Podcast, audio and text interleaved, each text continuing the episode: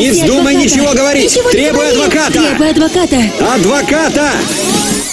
Вы удивитесь, но в ВКС не обязательно даже иметь диплом, чтобы подтвердить свои компетенции. 167 тысяч рублей. Это минимальная зарплата. Ну, или 2 миллиона в год. В 2022 году было оформлено 32 717 разрешений на работу. Мы напомним, отлынивать не получится. 167 тысяч рублей или 2 миллиона в год. Учитывайте это, еще помните то, иначе штраф. Невыполнение этой обязанности чревато штрафом до 1 миллиона рублей.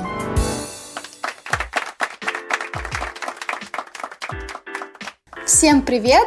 И снова это подкаст-канал «Я звоню своему адвокату». С вами сегодня я, Даша, и сегодня мы записываем подкаст с Викторией. Вы могли слышать Вику в предыдущих подкастах, и вот сегодня мы решили объединиться. Всем привет! Да, мы решили, что подкаст на тему ВКС нужно записывать вместе. Юристы нашей компании очень хорошо разбираются в миграционном законодательстве. Мы часто пишем на эти темы статьи в нашем блоге, а вот сегодня решили, что пора бы записать и хороший подкаст про ВКС. Но, кстати, у нас уже был подобный подкаст ранее, вы можете посмотреть в нашей истории. Кто не понял, ВКС – это высококвалифицированный специалист. Сегодня мы научим вас приглашать к себе на работу иностранцев. Высококвалифицированный специалист, сокращенно ВКС, это иностранец или апатрид, который действительно является профессионалом своего дела и приглашается на работу в Россию за большую зарплату. Вы удивитесь, но ВКС не обязательно даже иметь диплом, чтобы подтвердить свои компетенции. Но все-таки какие-то подтверждения, конечно, должны быть, но не обязательно диплом. И это интересно, потому что обычно именно корочка из университета имеет весомое значение. Да, корочка корочкой, но зарплату ВКСникам платят действительно нормальную. Законом установлен минимальный ежемесячный оклад ВКС 167 тысяч рублей. Это минимальная зарплата. Ну, или 2 миллиона в год. 2 миллиона в год, Карл. Исхалтурить не получится. Придется платить, причем регулярно, и никто не отменял также оплату отпусков, больничных. От этого никуда не деться. Даш, ну если тебе будет так полегче, то я скажу, что не для всех такие огромные зарплаты установлены. Например, для ученых и педагогов минимум ежемесячного дохода ровно в два раза меньше стандартного. Это 83 500 рублей в месяц. Для медицинских работников установлен уровень дохода 1 миллион рублей в год. Ну вот как ты думаешь, вот так, если порассудить отстраненно, вообще много работодателей готовы в целом платить такие большие суммы? Тем более, что перед тем, как принять к себе ВКСника, да, необходимо будет еще и пошлину заплатить, если ВКС э, только у вас один планируется быть, поскольку с 1 января 2015 года размер госпошлины у нас составляет за выдачу работодателю разрешения на привлечение и использование иностранных работников 10 тысяч рублей за каждого привлекаемого иностранного работника, а за выдачу разрешения на работу именно иностранному гражданину нужно заплатить 3 500. Ну, в общем, за каждого работника работодателю нужно будет заплатить 10 тысяч рублей. Даша, спрос на ВКС у работодателей все равно есть. Я проанализировала официальную статистику МВД, и по их данным, в 2022 году было оформлено 32 717 разрешений на работу только для ВКС. Получается, что целевая аудитория у нашего подкаста сегодня не маленькая. Надеюсь, что все эти 30 тысяч ВКС и их работодатели послушают наш сегодняшний подкаст. Кстати, Даш, как думаешь, из какой страны больше всего въехало специалистов? Так, ну обычно, когда задают такие вопросы, когда спрашивают про какую-то страну, откуда чего-то больше всего, мне кажется, типичный ответ — это Китай. На все можно отвечать Китай, и точно попадешь в 99% случаев. Да, Китай, верно. Но в целом мне понятно, почему ты отгадала. Китай все-таки близлежащая во всех смыслах страна. Но ты забыла про Турцию. Из Турции, из Китая примерно по 10 тысяч человек въехало. И даже по нашему блогу видно, что это самые популярные страны. У нас есть статьи и по оформлению китайцев, и по принятию на работу турецких граждан. Кстати, кстати, предыдущий выпуск нашего подкаста как раз-таки посвящен трудоустройству китайцев, поэтому если вам интересно узнать про граждан Китая, да, как их у себя устроить, то обязательно послушайте наш предыдущий подкаст, опуститесь ниже. Там мы этот подкаст записывали с Анастасией. Ну что, Вика, давай тогда теперь расскажем, как оформлять ВКС из визовых стран. Ведь с Турцией и Китаем у нас как раз-таки визовый режим. Давай. Работодателю нужно обратиться в территориальное управление МВД с ходатайством о привлечении ВКС. Есть специальная форма этого ходатайства. Ее вы можете посмотреть на нашем сайте. К ходатайству прикладываете трудовой договор, полис ДМС, копию паспорта иностранца, обязательно с нотариальным переводом и письменную гарантию работодателя возместить расходы, связанные с депортацией иностранца, если иностранец будет как бы таким нерадивым. Также нужно оплатить госпошлину, о которой Даша упомянула в начале нашего подкаста. 3500 рублей за каждого иностранца. Но вообще, для начала же нужно еще и трудовой договор с иностранцем заключить. Это важный этап, действительно важный, поскольку есть нюансы определенные. Первое. В трудовой договор с ВКС обязательно должны быть включены следующие условия. Это условия о вступлении в силу договора после получения иностранным гражданином разрешения на работу. Причем трудовой договор можно заключить только после такого разрешения. Дальше должен быть включен размер заработной платы, который соответствует установленным законом требованиям. Напомним, что 167 тысяч минимум и 2 миллиона в год, да? А также должны быть э, включены условия обеспечения иностранного специалиста и членов его семьи медицинской помощью на территории Российской Федерации. Второе. Иностранец должен также работодателю принести все, что предусмотрено именно нашим, нашим российским трудовым кодексом. То есть это по классике паспорт, ну, либо иной документ, удостоверяющий личность, также трудовая книжка, страховое свидетельство обязательного пенсионного страхования ВКС и иные документы. Мне кажется, что на фоне сейчас происходит какая-то дичь, поскольку мой кот бесится. Извините, пожалуйста, весна наступила. Так, вроде бы код ушел.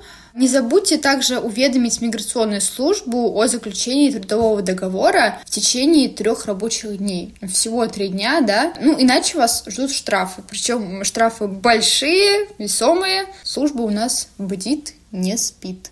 Одновременно с ходатайством о привлечении ВКС подается еще одно ходатайство о выдаче приглашения на въезд в Россию. Здесь тоже существует специальная форма. Далее МВД рассматривает эти документы в течение 14 рабочих дней. И если недочетов нет, то выдается разрешение на работу в ВКС, и в иностранное государство направляется приглашение на въезд для нашего ВКС. И теперь дело за работником. Он должен обратиться в российское консульство в своей стране для оформления рабочей визы, и виза будет готовиться там на основании поступившего приглашения. Сколько действует разрешение на работу? Разрешение на работу для ВКС и рабочая виза у нас действует целых три года, в то время как для, для других иностранных работников всего год. В этом плюс ВКСников. Также стоит учитывать, что только после оформления всех этих документов иностранец может въехать в страну в статусе ВКС. В России ему нужно будет в течение 30 дней также пройти медосвидетельствование, дактилоскопию и фотографирование. А также работодатель при приеме на работу должен поставить ВКС на учет по месту пребывания, то есть по своему юридическому адресу в течение трех месяцев, а если быть точнее, в течение 90 дней. А у работодателя уже после того, как ВКС приступил к работе, также возникает дополнительная важная обязанность, которая заключается в том, что он должен направлять в МВД ежеквартально отчеты о выплате зарплаты. Мы напомним, отлынивать не получится 167 тысяч рублей или 2 миллиона в год по общему правилу. Опять-таки, невыполнение этой обязанности чревато штрафом. Как вы думаете, каким? До 1 миллиона рублей. Нормально, нормально. В общем, можете попасть в копеечку. Поэтому платить нужно регулярно и также регулярно отчитываться. Даш, теперь предлагаю поговорить о ВКС, прибывших в Россию в порядке, не требующем получения визы. Здесь стоит только отметить, что работодателю не придется вместе с ходатайством о привлечении ВКС подавать ходатайство о выдаче приглашения, а работнику, соответственно, не нужно будет идти в консульство за визой. Безвизовый режим у нас действует с большинством стран бывшего советского пространства, и здесь не важен срок, в течение которого иностранец хочет пребывать в России. Можно как бы вне зависимости от срока въезжать без визы. А вот для граждан других стран, это страны Латинской Америки, Израиль, это Таиланд, безвизовый режим предусмотрен только на случай краткосрочного пребывания, то есть это от 30 до 90 дней. Вот э, так. Ну что, Даш, ты бы согласилась пройти такую процедуру, чтобы принять на работу ВКС? Я про визовые страны прежде всего говорю. Ой, ну это, конечно, сложно, честно говоря. Даже как юрист скажу, да, это сложно. Но сложно для обычного человека, который во всем этом не разбирается, поскольку все новое, конечно же, для нас всегда сложно. А когда ты разбираешься, уже становится легко. Правда жизни. Но больше, конечно, вопрос в том, что это дорого.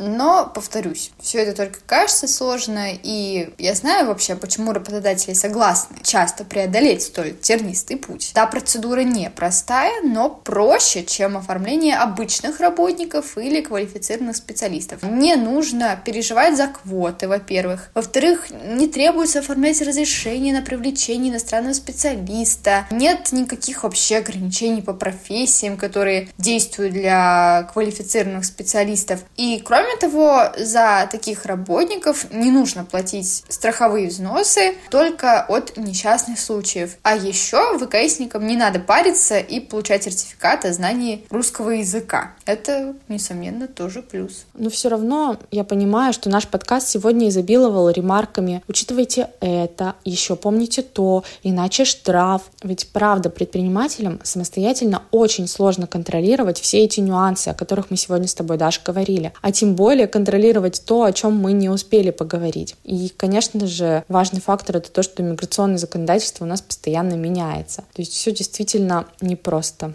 Глоток свободы мы услышали от Вики, но все-таки учитывайте.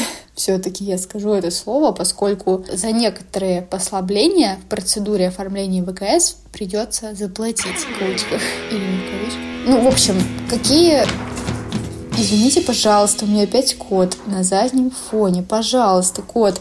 Я понимаю, что весна наступила, но мы рассказываем про ВКС и штрафы.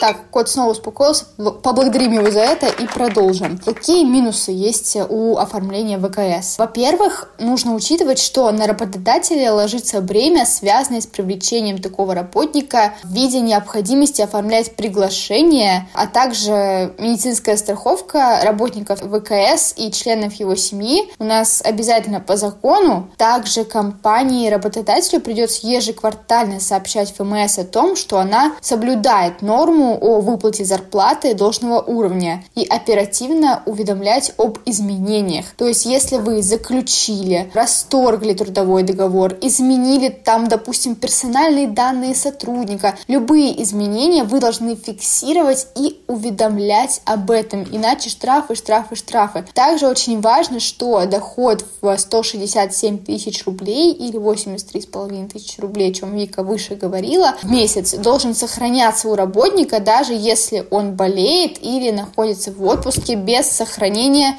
Кот подошел к моему микрофону. Неужели вы так заинтересованы этой темой?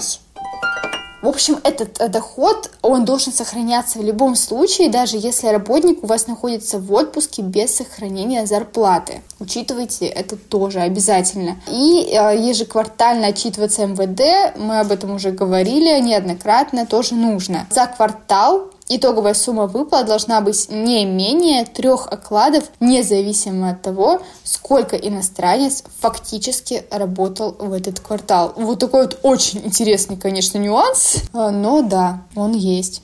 Важное дополнение. Но на этом у нас не все. Подписывайтесь на наш подкаст и YouTube канал. В описании к этому эпизоду оставим ссылки на наш миграционный блог и на статьи по оформлению иностранных работников. Да, мы очень надеемся, что мы были вам полезны. Мы обязательно скоро вернемся с новыми темами интересными. Всем пока, до новых встреч. Пока.